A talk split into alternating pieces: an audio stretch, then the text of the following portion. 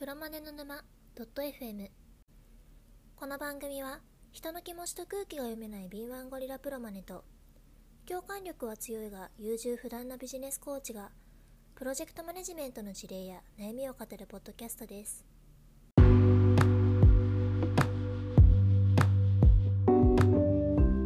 プロマネの沼 .fm へようこそ、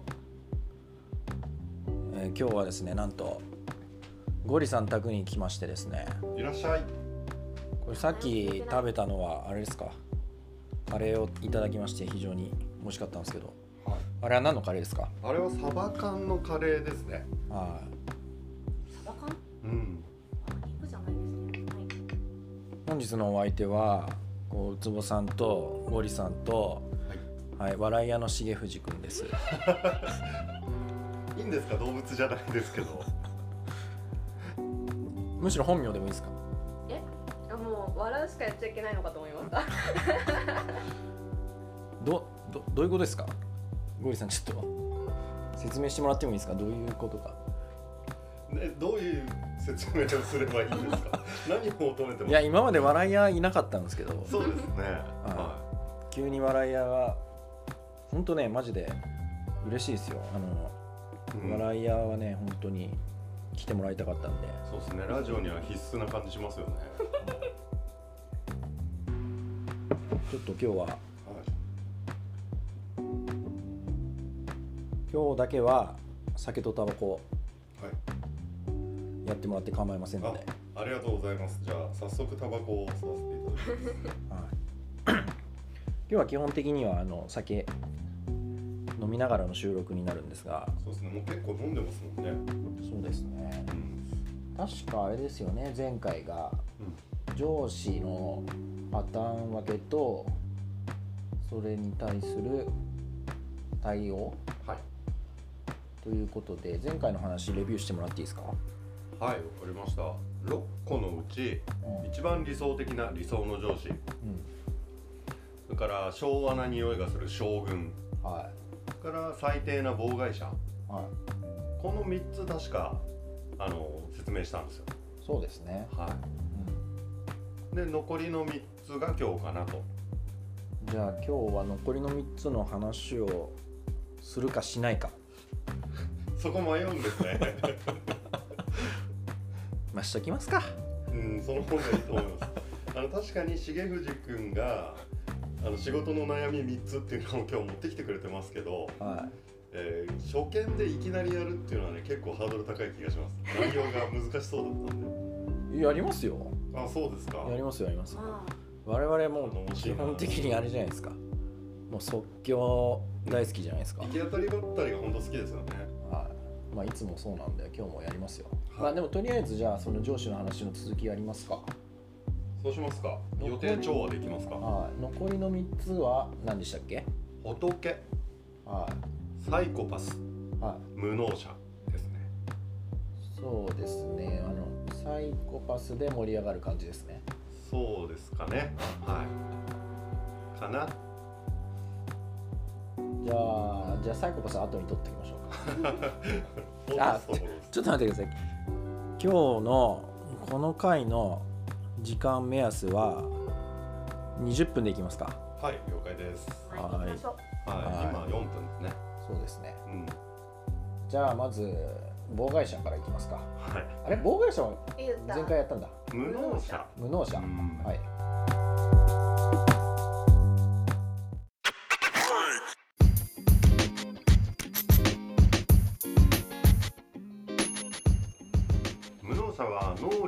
なくてうん。エゴがエゴも弱い。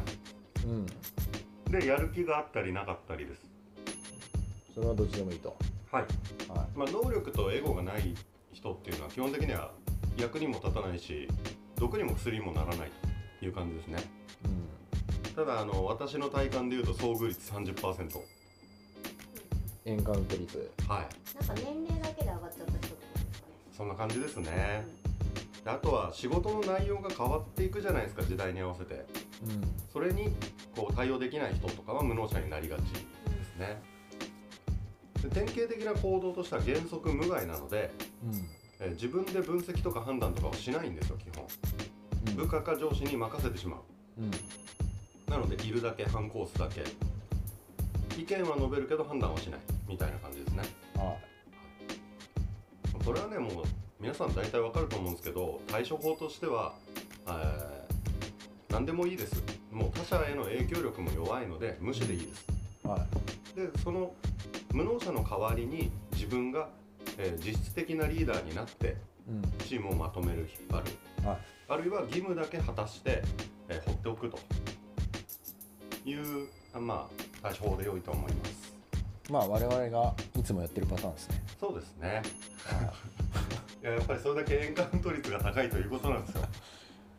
まあゴリさんの主観ですけどねエンカウント率は、そうですね。ちなみにこれあのいくつぐらいだと思います？エンカウント率体感で。ウツボさん的に。職場によりそうな気がしますけどおー。まあそうですね。それを無視するのが主観ってことですね。あ ちなみに重藤君は今 IT の職場にいて遭遇率どんくらいか IT の職場っていうよりは無能者の場合って多分なんか長い間、えー、と退職の恐れもなく、うん。なんかそこにいられるっていう環境で起こりやすいのかなと思って、転職とかなんかこう途中で入ってくるのが多い職場っていうのではまあうん。いたとしても無能者は居づらいんじゃないかなと思うので比較的安定した大手の職場にいやすいんじゃないかなっていう感じがなるほどなるほど。ベンチャーだったら5%ぐらいに下がるのかもしれないですね。そうですね。退職率が高そうですねベンチャーで無能者は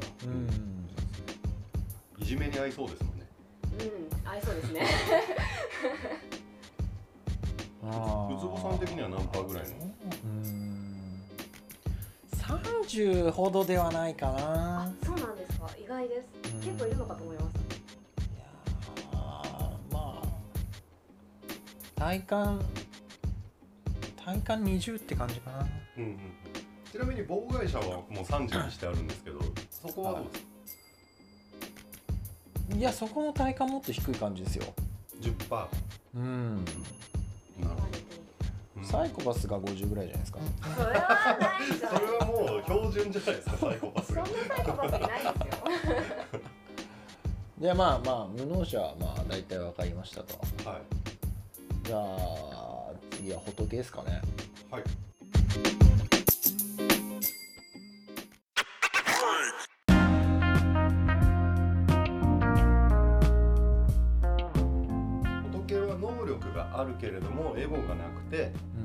気がない人。うんやる気もエゴもない。ただし能力がある。要は知恵は持ってますよ。はエンカウント率10%いお。で典型的な行動としてはもう知力が高くて達観していてうん。あんまりこう語らないんですよ。うん。なので対処法はもう助け合うか上手に甘えろと。うん。で知恵が引き出せますこの人からは。はいはい。あのこういう仏の立場であっても実は組織の中で困ってることとか助けが欲しい場面ってしばしばあると思うんですよね、うん。うん例えば飲み会に行きたくないのに誘われていますと。はい。仏も顔を出さねばなりませんみたいな時にうん何かい行かなくて良いような理由を作ってあげるとか。お。この日のミーティング一緒に来てくれませんかと。僕も行きたくないんでみたいな。うん。例えばそういうことをしてあげたりその人の内情に合った助けをしてあげると必ず返してくれるタイプですだいぶボリさんの実体験に基づいてそうですね。そうですえ完全に主観です。私この人見た時に友達で、えっとオタクの女性で有能な人こういう人多いなってちょっと思ったんですけどだから仕事に対してのやる気とかはないんですよ。エゴもないんですよ。ただ能力めちゃくちゃ高い。ただ私はすごく働くから土日はアニメを見ていたいんだみたいなタイプの女性結構このタイプいるなと思ったんですそうですね。会社と自分を切り離して考えやすいんですよね女性の方がああのおそらくトップまで上り詰める可能性が非常に低いっていうのがもう入社した時点でわかるじゃないですか。なので、えー女性このタイプになりがちだと私も思います。ゴリさんあのだいぶねこれテーマとそれちゃうんですけどこうい。つかジェンラジェおじさん2人によるジェンダー論っていうのもやってみたいなと思ってたんですけど。ほうほうほうえーとイメージあんまり興味ないです。あんまり興味ないです。私もイメージわかんない。私あのゲイにモテるノンケを自称してるんでジェンダーについてはちょっと興味はあります。ああそうですね、うん。まあぜひあのー BLMA の話をきっかけに結構こうジェンダーに限らずこう構造的な差別みたいなところに興味を持ち始めましてですね。うん。まあいつかこうジェンダー論っていうのもやってみましょうか。SDGs が結構今流行ってるじゃないですか。あの辺の話からジェンダーについての考えが割となんかその切り口だったら。じゃあ違う番組立ち上げますか。重藤 .fm を。どうだよサステイナビリティとジェンダーについて。いやそんなにそこまで興味ないですけど最近ちょっと調べてなるほど。まあ我々は我々というかうつぼゴリ世代はこう女性がアニメ大好きっていうのに慣れてないんで。うん。あの私意外とその年の離れた女の人と付き合ったりしたんでは割とその辺ないですよ。いああそうなんですか、うん。うん。私小学生の時小学校4年生ぐらいの時ですか？なん。かあ屋上で女性が集まってランドセルから同人誌を取り出してキャッキャして BL を読んでるっていうその頃から BL ってあったんだ。いや悠々白書の比叡とクラマがって言ってて。重藤に山田早いって言われたんですけど。先週「ハンターハンター」の話題したなそういえば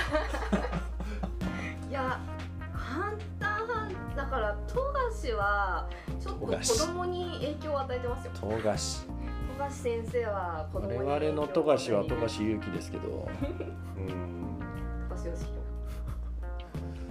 私富樫といえばどっちかというと義弘思っちゃいますけど。ねまあマジですか。点で昭和ルキューピッドから入ってます。早い。ご存知ですか、あわかりますよ。ね、ジャンプでは珍しいちょちょいエロな。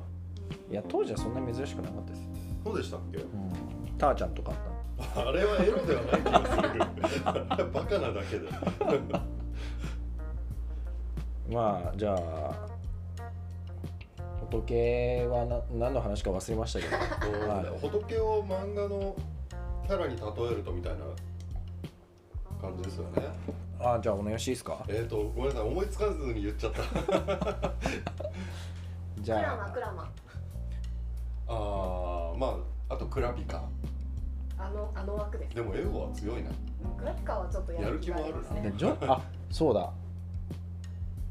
ちょっと先週ね、あのー間違えたんですけどは「ジョジョで言うと」っていうあのいうん何でしたっけ？有能な理想の上司はジョジョで言うと誰だっていう話ではい。ゴリさんがジョナサン・ジョースターって言ったんですよ。はい。でウツボさんはちょっとジョセフ・ジョースターのことだと思っちゃったんですよねだからユユーモアがどうのこうの言ったんですよ。あ。じゃあジョジョセフ・ジョースターはまあユーモアですけどうん。理想のまあ、うん、ジョナサン・ジョースターが理想の上司っていうのはすごいわかります。すごいわかりますけどユーモアはない。うん。ちょっとねそこ間違えましたね。ユーモアはまああった方がいいっていうレベルですよね。ユーモア関係ありますと私としたことが本当にジョナサンとジョセフを間違えてしまうっていうのがダメですよ。ダメでしたね。あんまり知らないけどダメです。よ めちゃめちゃ重要ですよその辺は。あのゴリさんはい。報告がありますがはい。14分です。あサイコパスの話ですね。いいじゃないですか。いいペースですね。20分ちゃんといけそうな。まあね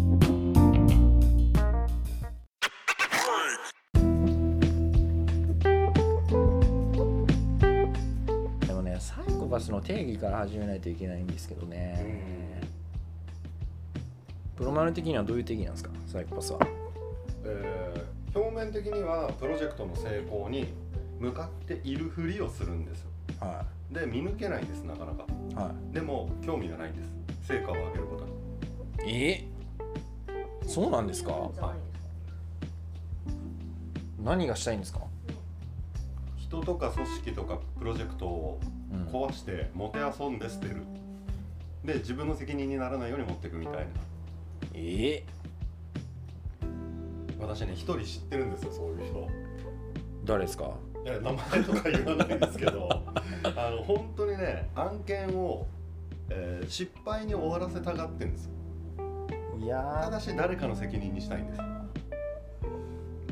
いや最近ですね何だったかな何だったか忘れたんですけどサイコパスについての何かの記事が出ててうんいや本当にうまく使えばすげえすげえ良いはっていう記事だったんですよね。なんかメンタリスト大悟がサイコパスが上司に多くてまあうん似たようなことを言ってましたね。へえい、まあ、ビジネス的に成功する人が多いってなんか社長にサイコパス多いってそうですね。言うらしいですね。あーなんか共感しないから競争に強いってよく言われます、ね、覚えてんのはとにかくその今ここ今ここって結構あのコーチ業界で言うこ言う言葉なんですけどなんかなんて言ったらいいのかな。こうマインドフルネスの考え方に近いんですけど本当にこう現在の自分にフォーカスするみたいな。うんでサイコパスっていうのはもう常にこう今の自分にフォーカスしてるっていう。あんまり感情に揺さぶられないみたいなイメージがあって私の身近のあなんか対面してる時は思わなかったんですけどこの表を見た時に思ったのが、えっとある一人の上司がいてうん。でその人はプロジェクトを成功するっていう目的のために例えば人が、えっとその人の下に6人いて2人病院送りになってるんですけどうん。なんかまだ何ヶ月は持つからそこまで使い倒すみたいな。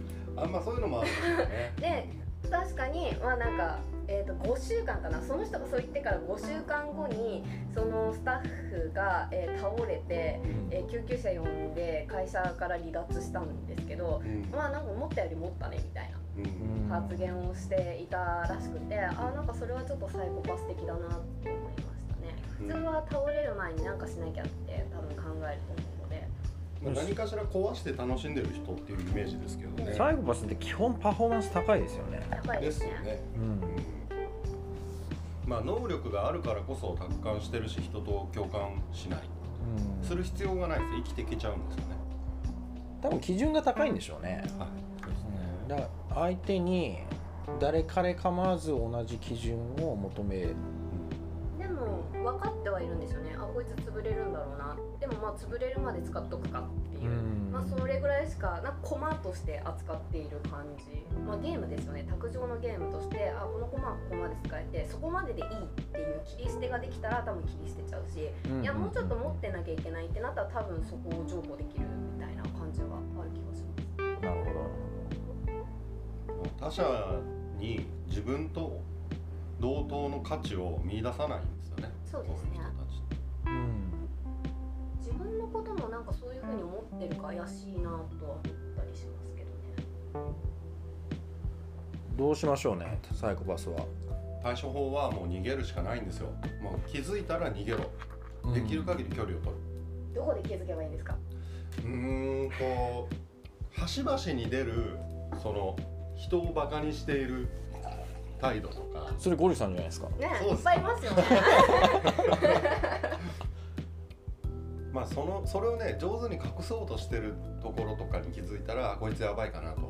うん。逃げるの難しそうじゃないですか。やっぱ優秀な方が多いから逃げるのに気づいたらなんかひもし逃げようとしてる人が必要な人だったら何としてでも確保しようってするのはサイコパスな気がするんですけど。うーんとそうですね。今の職とか、えー会社を重要視してしまうと逃げられないっていうのはよくあると思うんですけどあのー正直ですね自分の身を守るためだったら会社なんて辞めればいいと私は思ってますうん。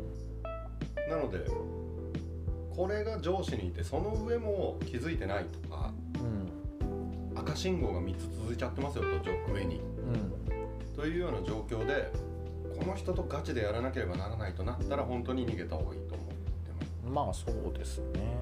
壊すのが楽しいタイプの人だと思うんでうん。そうですね。難しいですねあこの人壊すのが好きなんだって見つけるのって結構難しそうな そうですね、うんまあこれはねあくまで私が主観でまとめた表知ってますよ。知ってます。いやなんか妨害その判断だと妨害者と見分けが難しいなとかちょっとまあ能力が明らかに高いかどうかって感じですサイコパスの人っていう僕のイメージだとすごい能力高いんですよ。まあそうでしょうね。でしかも爪を隠してるんですだから周りから評価されがちじゃないですか、はい。そういう人の中でなんだろう、えっとおかしいって思ったとしても周りから固められちゃうじゃないですか「いやあの人のことは正しいよ」とか、なかなかそこで洗脳されちゃいますよね。あんな有能で優しくて素敵な人の下で働けていいねって言われるかもしれない、うん。なるほどね。かっこいい人はもうサイコパスだって疑いましょうじゃじゃあ それがいいですね。あそれがこう対処法見分け方。かっこよかったらまずは疑うはい。ってことですね。かっこよくて有能だったらサイコパスかもしれない、一応これで6通り説明したのかな。今日は仏、無能者サイコパスか。うん。ですね。サイコパスはなんかみんなが知ってるキャラクターで言うと誰ですかね？ディオディオ様ですか、そうですね。そのタイプですね、まあ、ディオ様なんか典型的ですよね。なんか今理想あまあ上司がこのタイプだったらって部下の立ち位置ですけどうん。自分があこのタイプの上司かもってなった場合ってどうしたらいいんでしょうね？えサイコパス？あ俺サイコパス。いやサイコパスだったら気気にサイコパスだったら気にしないんじゃない？無能者かもとか。あなんかこう転移先はないんですか？ーうーんどうでしょうね。まず無無能者だったらい。能力能力をつけましょまあ正論ですけどね、う、うん、妨害者だったらエゴを弱めましょあー。どっちが簡単なんでしょうね。う、うん、まあそのね能力つけるって実は本読むことでどうにかなったりするじゃないですか。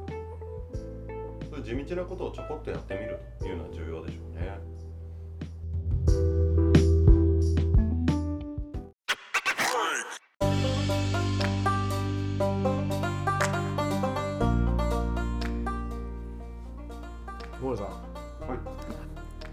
告があります。はい。24分です。お。ちょうどいいんじゃないですか。じゃあそろそろお知らせいっちゃいますか。はい。えー、何でしたっけ？プロマネの沼 .fm では皆さんからのプロマネプロジェクトマネジメントに関するお悩み事例共有番組への出演希望他の番組への出演依頼笑いやの募集をしております。詳細はポッドキャストの概要欄をご覧ください。Gmail のアドレスと Twitter のアカウントも載っておりますと。いうことでえっ、と今回はこれこんな感じですか？そうですね。はマライアさんの素性については特に触れないことでいいですか？い じゃあ次回触れていきましょうはいでは今回は以上です。はい。ありがとうございました。皆さん来週もお楽しみに。